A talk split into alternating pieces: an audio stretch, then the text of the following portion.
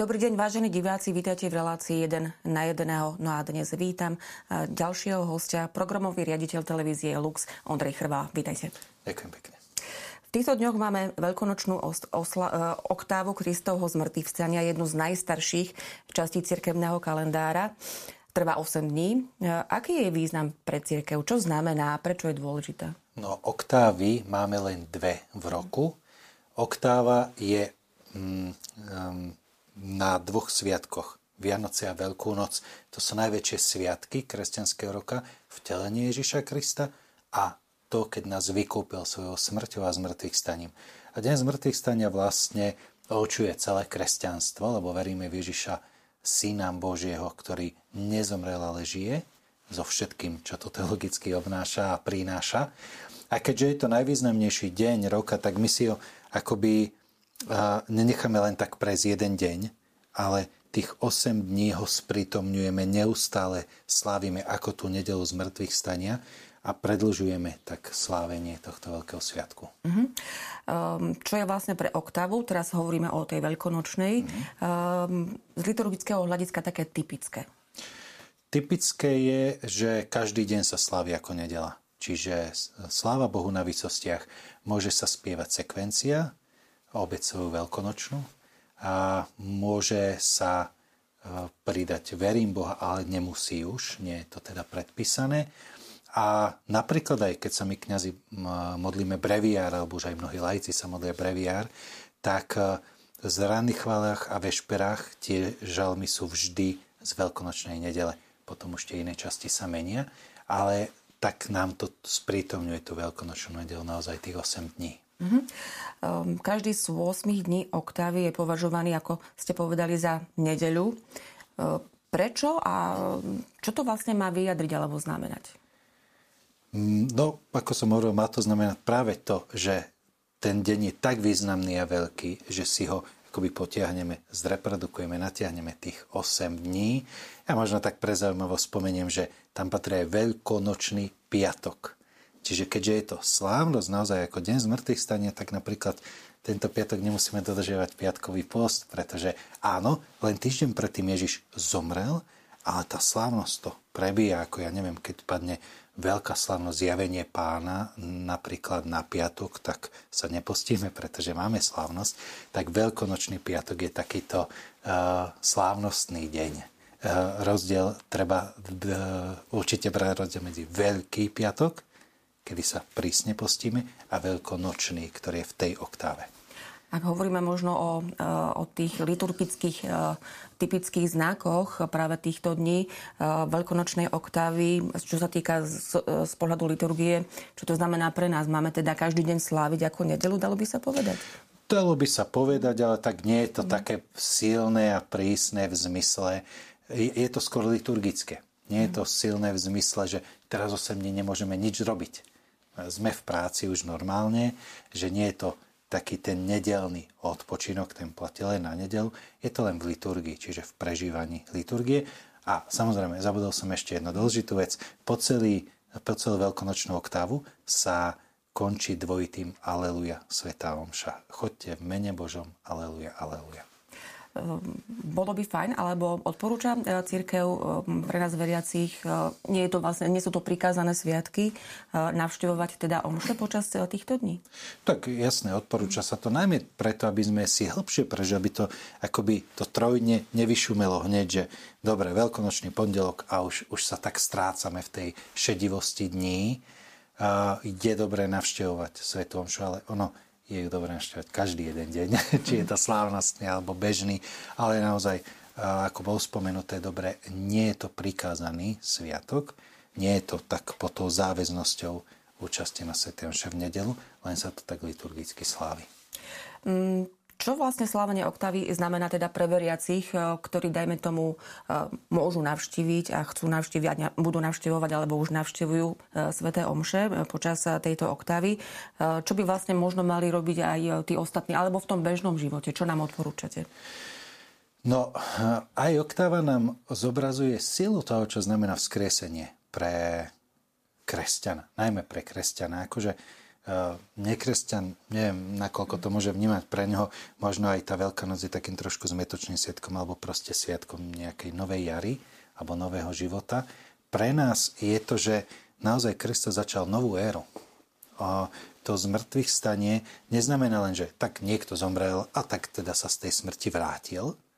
A znamená to, že on na seba stiahol všetky naše hriechy na kríži. On zomrel za nás, na, naše hriechy ho tam pribili a tým, že vstal z mŕtvych, zlomil moc smrti a porazil hriech. A ako veľmi dobre hovorí kardinál Ratzinger, že kresťan sa už nemusí báť druhej, nemusí sa báť prvej smrti. To, že zomrie a nevie, čo tam je. My už vieme, že nás tam čaká z mŕtvych stalý Kristus, ktorý zostúpil dokonca aj do našej smrti a bol tam. On je, už nikdy nie sme sami, lebo v najtemnejších častiach toho, čo ľudská bytosť môže prežívať, je Kristus a zažil to a pozná to. Čiže my keď prejdeme tou smrťou, aj keď teda zatiaľ všetci žijúci sme z tejto strany toho závoja smrti, a keď ňou raz prejdeme, my už vieme, koho tam stretneme a vieme, že on nesie v sebe život, ktorý nemožno premôcť a my sa už nemusíme báť toho, že, že zanikneme, prestaneme existovať, budeme navždy vzničení, to nám Ježiš z mŕtvych stali garantuje a ukazuje nám na sebe náš osud. My sa musíme bať už len druhej smrti. To znamená toho, že tento život nám síce Boh ponúka, ale my ho v slobode musíme prijať. Ak ho nepríjmeme, ak ho odmietneme nejakým spôsobom, ak mu povieme, že my ťa Bože nechceme, lebo si vystačíme sami, alebo lebo chceme nejaké dobrá, ktoré ako sú v protiklade s Božou svetosťou, tak e, potom my sami odmietneme Boha a vtedy nastáva tá druhá smrť a utrpenie a peklo, ale tak to už je iná téma. No dobre, tak skúsme teda možno nám nejakým spôsobom uh, uh, pomôcť, odporúčiť, akým spôsobom teda v rámci tej noveny si práve um, tú smrť a zmrtvých stane Krista pripomínať nejakým čítaním, možno mm-hmm. konkrétne z Biblie, nejaké konkrétne časti sa odporúčajú?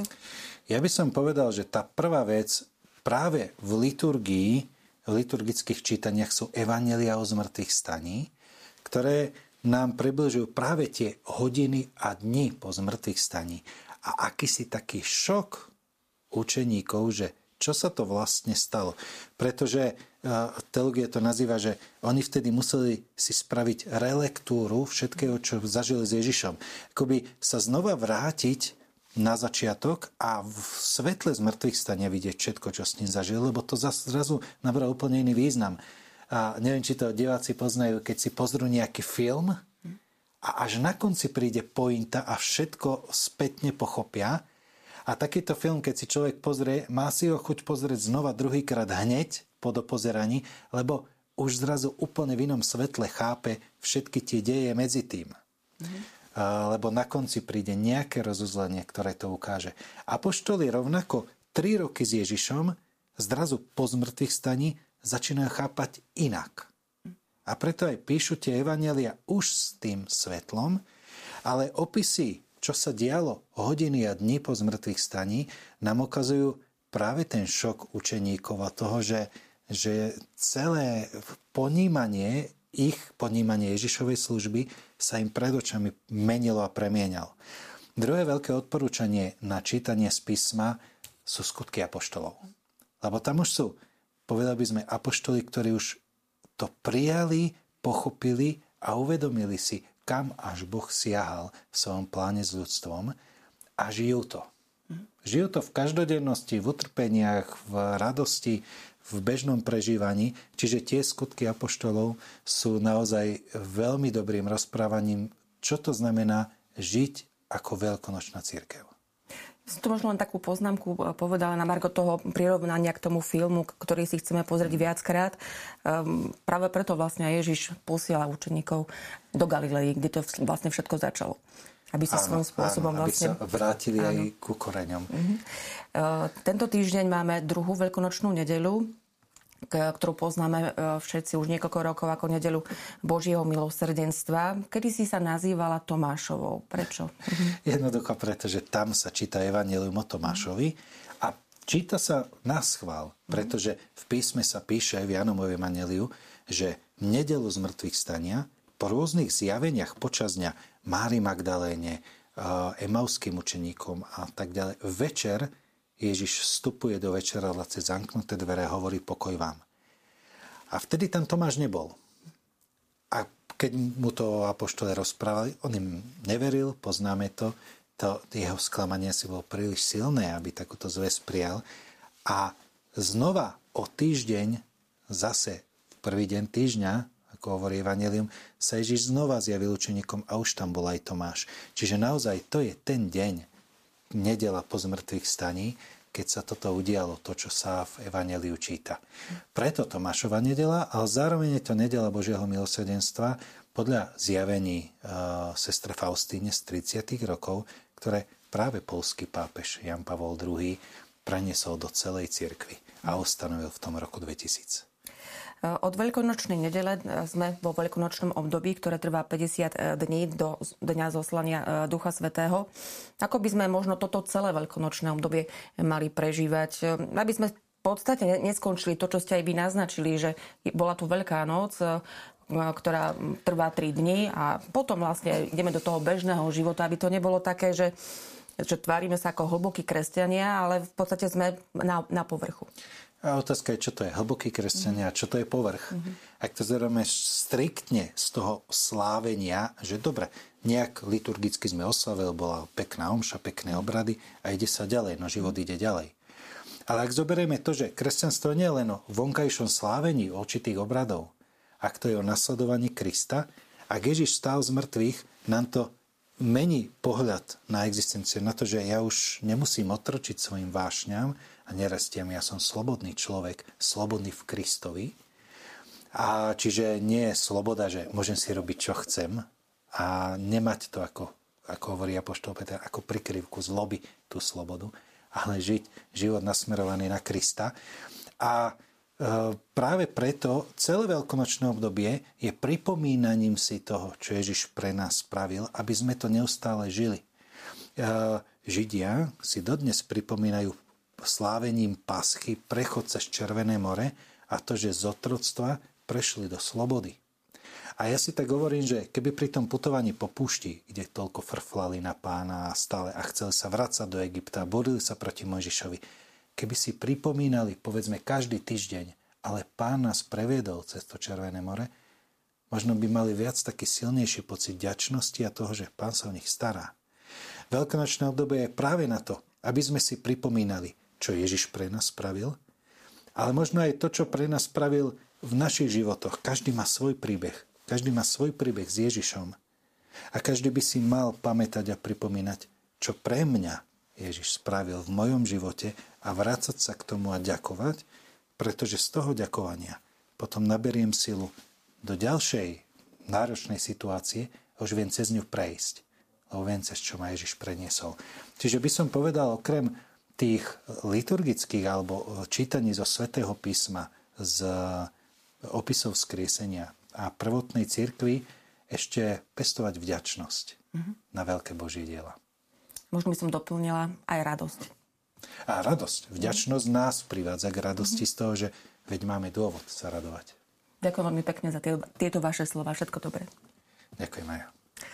Tak to bol dnešný host Ondrej Chrbala.